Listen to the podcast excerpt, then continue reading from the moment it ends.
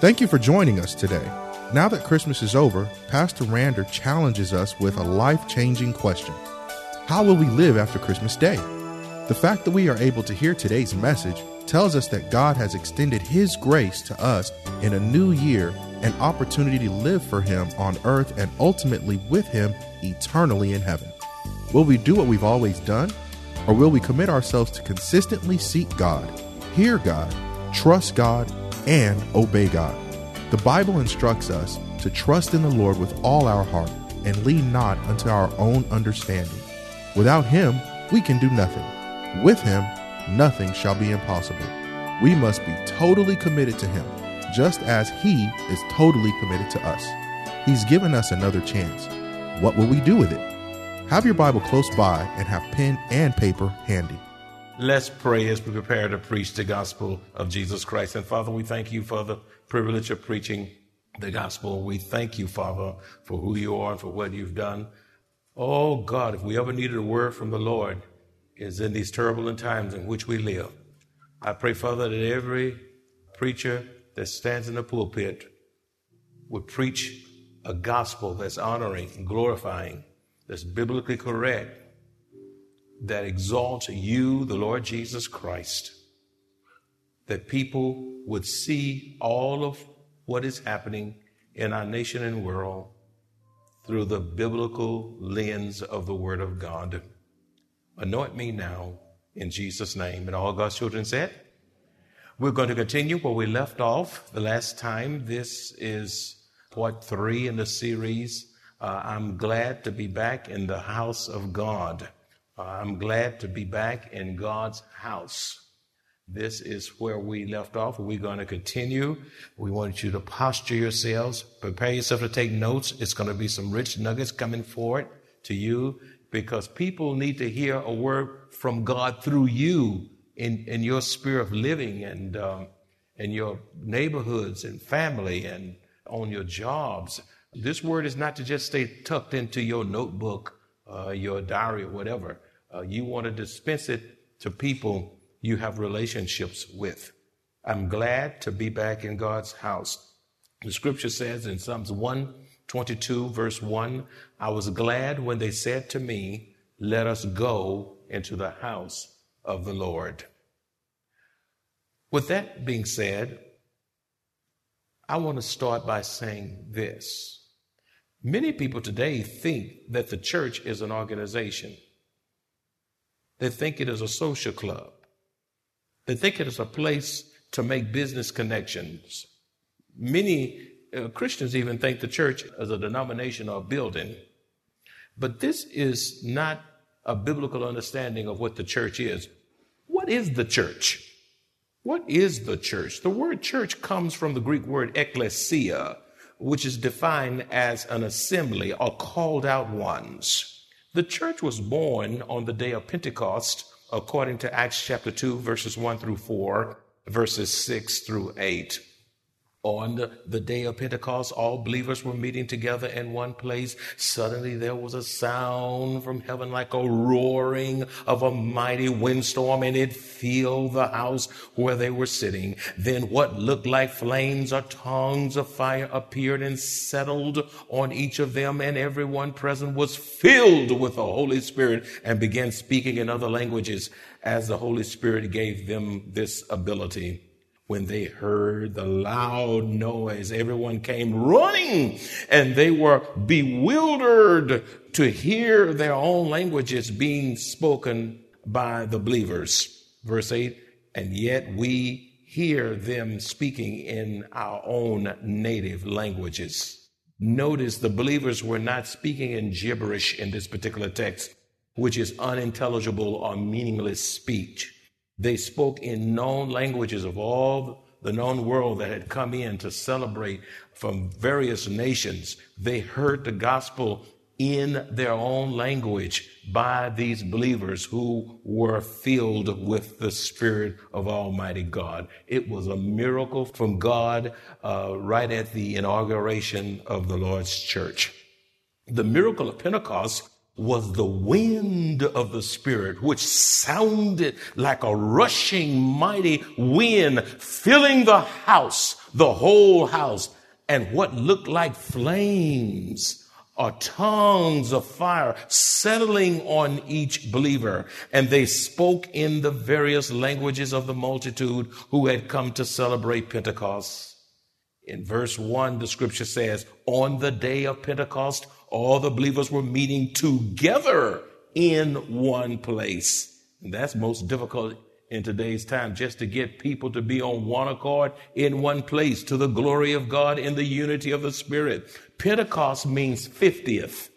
Pentecost means 50th. It is a New Testament name for the Feast of Weeks, according to Exodus 34, verses 22 through 23, or harvest harvest in Exodus chapter 23, verse 16. Pentecost is when God the Father sent the gift of the Holy Spirit to come upon all believers to permanently indwell them. Again, Pentecost is when God the Father sent the gift of the Holy Spirit to come upon all believers to permanently uh, indwell them. 50 days after first Sunday following Passover, the Feast of Pentecost was celebrated according to Leviticus chapter 23 verse 15.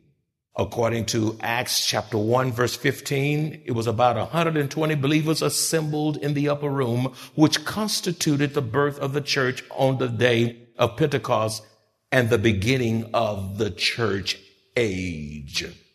This group of believers on that day were the first fruits of the full harvest to come to the church, to come into the church. Beloved, the church was born on the day of Pentecost and will remain to carry out the mission of the church until the church is raptured to heaven to be with the Lord according to 1 Thessalonians chapter 4 verses 16 through 17.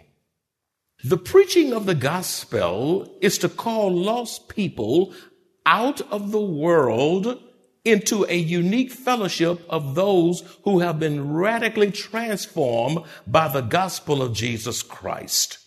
That is so critical. I reiterate that. The preaching of the gospel is to call lost people out of the world into a unique fellowship of those who have been radically transformed by the gospel of the Lord Jesus Christ. The church, the church, the Lord's church is a community of all believers who are born again.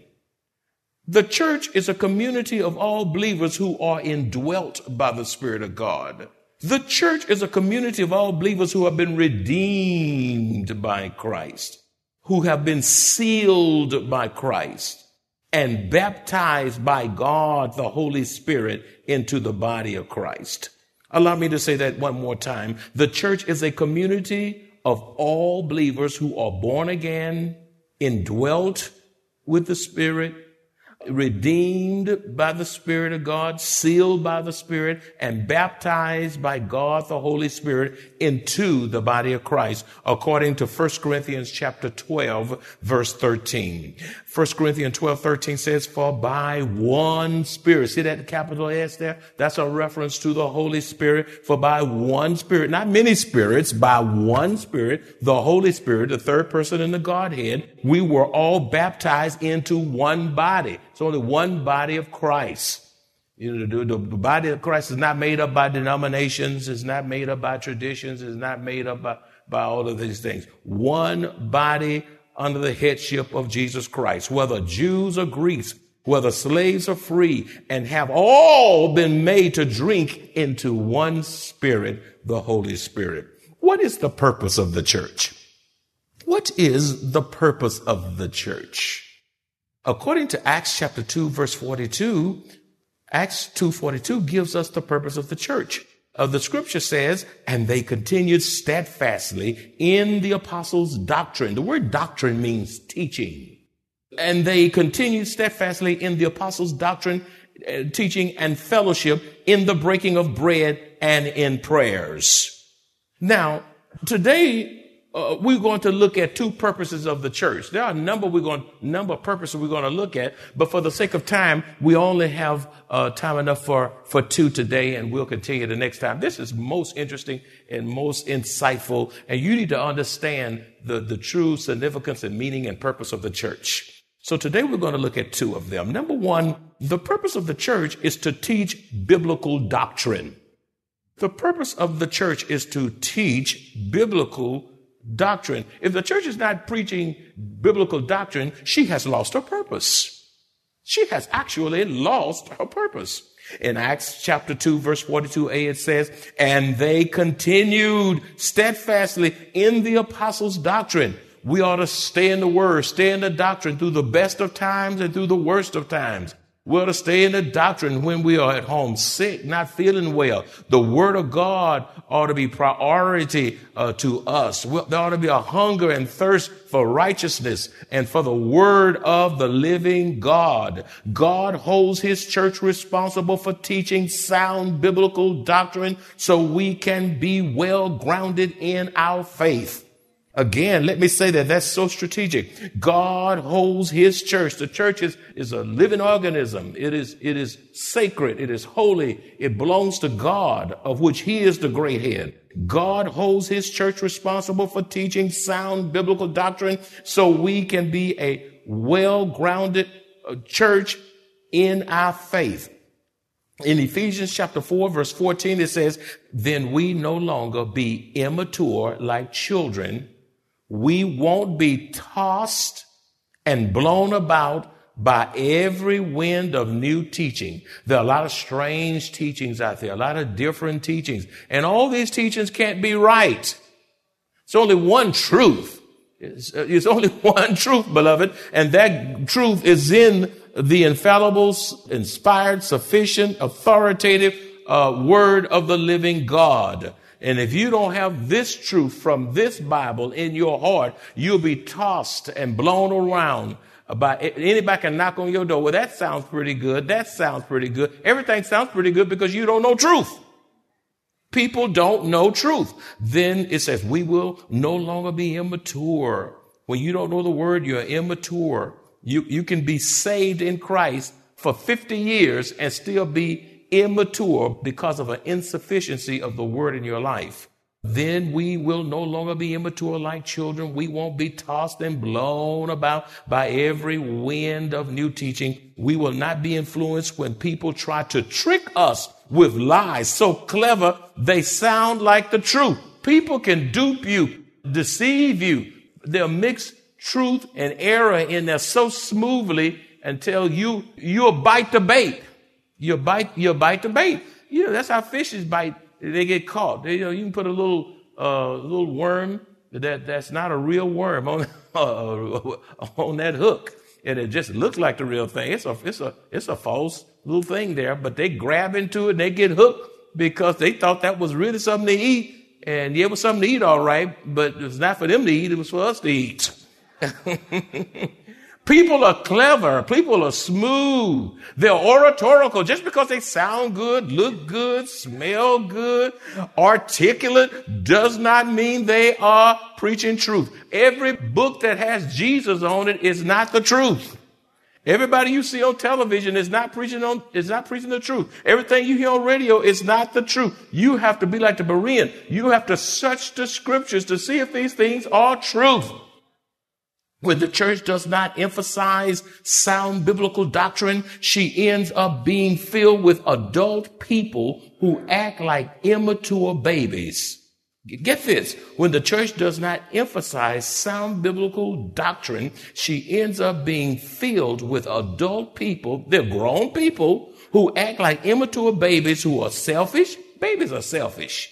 The, the, the, immature believers act just like they take on the characteristics of little babies. Uh, babies are selfish. You know what baby, babies do? They put everything in their mouth. And that's what some Christians do. They put everything uh, in their hearts. uh, uh, you know what immature Christians do? They cry. They cry. They whine. You know, I don't know why I got to do this. Why I have to do that? I don't feel like it. I don't want to make sandwiches for the homeless. That's too far to drive. Why do we have to come out on Wednesdays? I'm comfortable. Why? Why? Just whining. You need a little baby bottle in your mouth. They whine and they complain.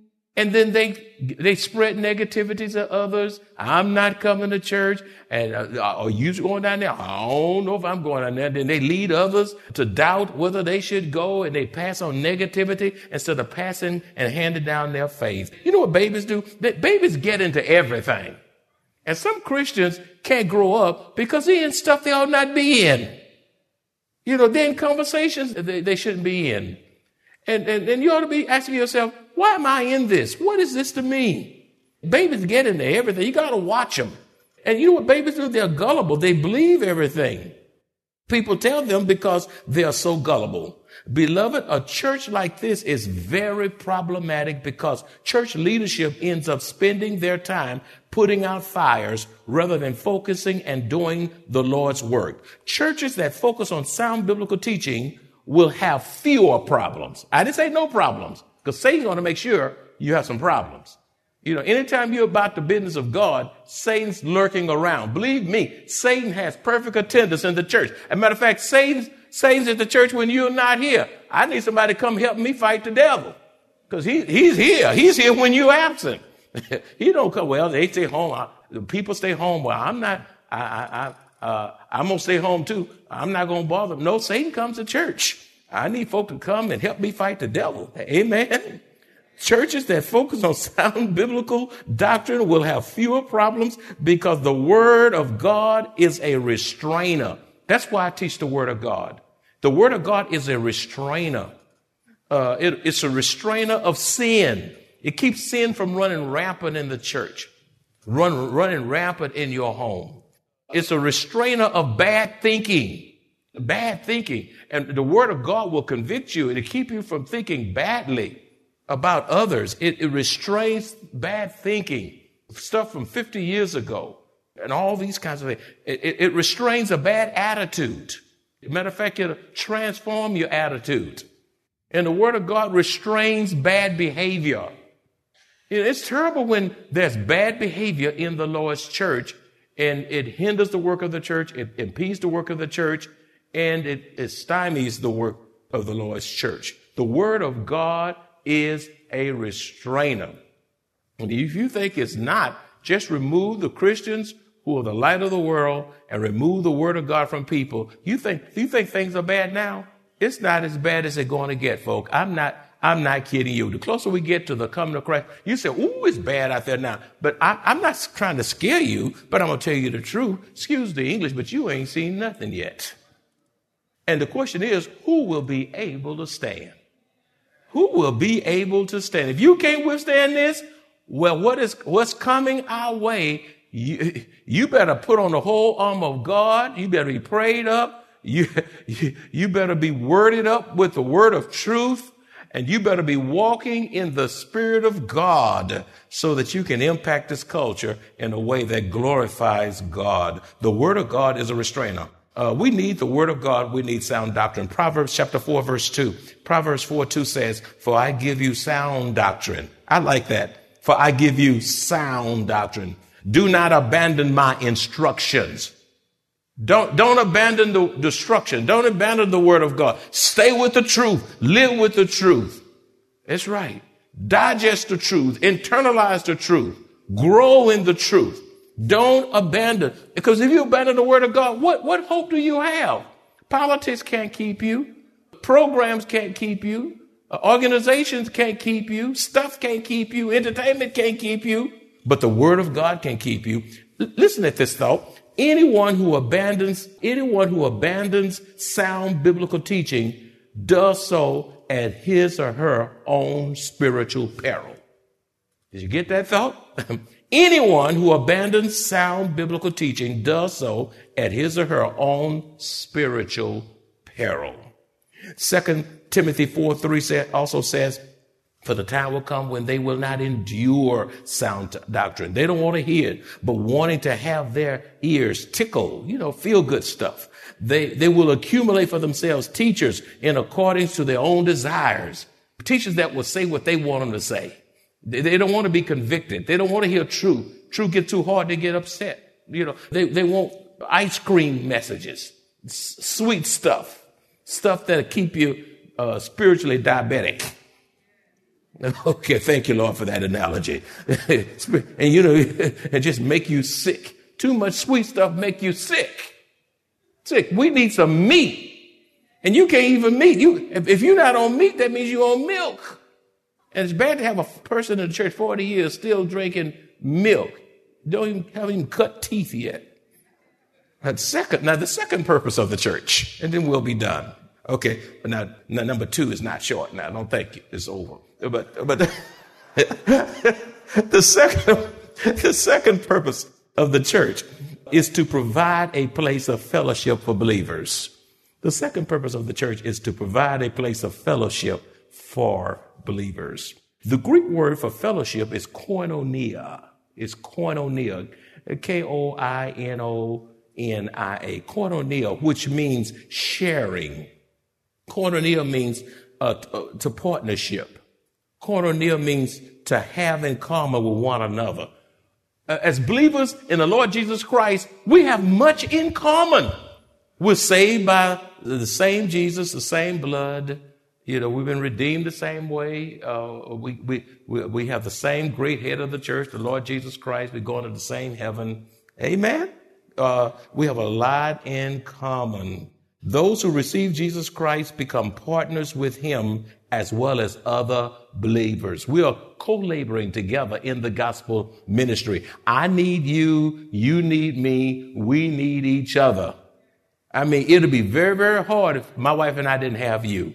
Matter of fact, we'd be dead by now because the weight is too, too heavy. We have to have help. And some say, I don't need the church. Oh, yes, you do. You just don't know you need the church. You, you need the church. Anything God gives us, we need. Because God doesn't make accidents, okay? Okay? So those who receive Jesus Christ become partners with him and other believers. Acts chapter 2, verses 42 verse through 47 gives us a beautiful picture of fellowship demonstrated by the believing community at Jerusalem. Beloved, there can be no genuine fellowship in the Lord's church until believers in Christ are united together in love. We have to be united you can't have genuine fellowship until you what? You're united together in love. You're united together in faith. Faith. We're, we're united together in, in the ministry of encouragement as one body, as one in spirit and purpose. As one in spirit and purpose. Let me just say that again. Uh, beloved, there can be no fellowship in the Lord's church until believers in Christ are united. Say united.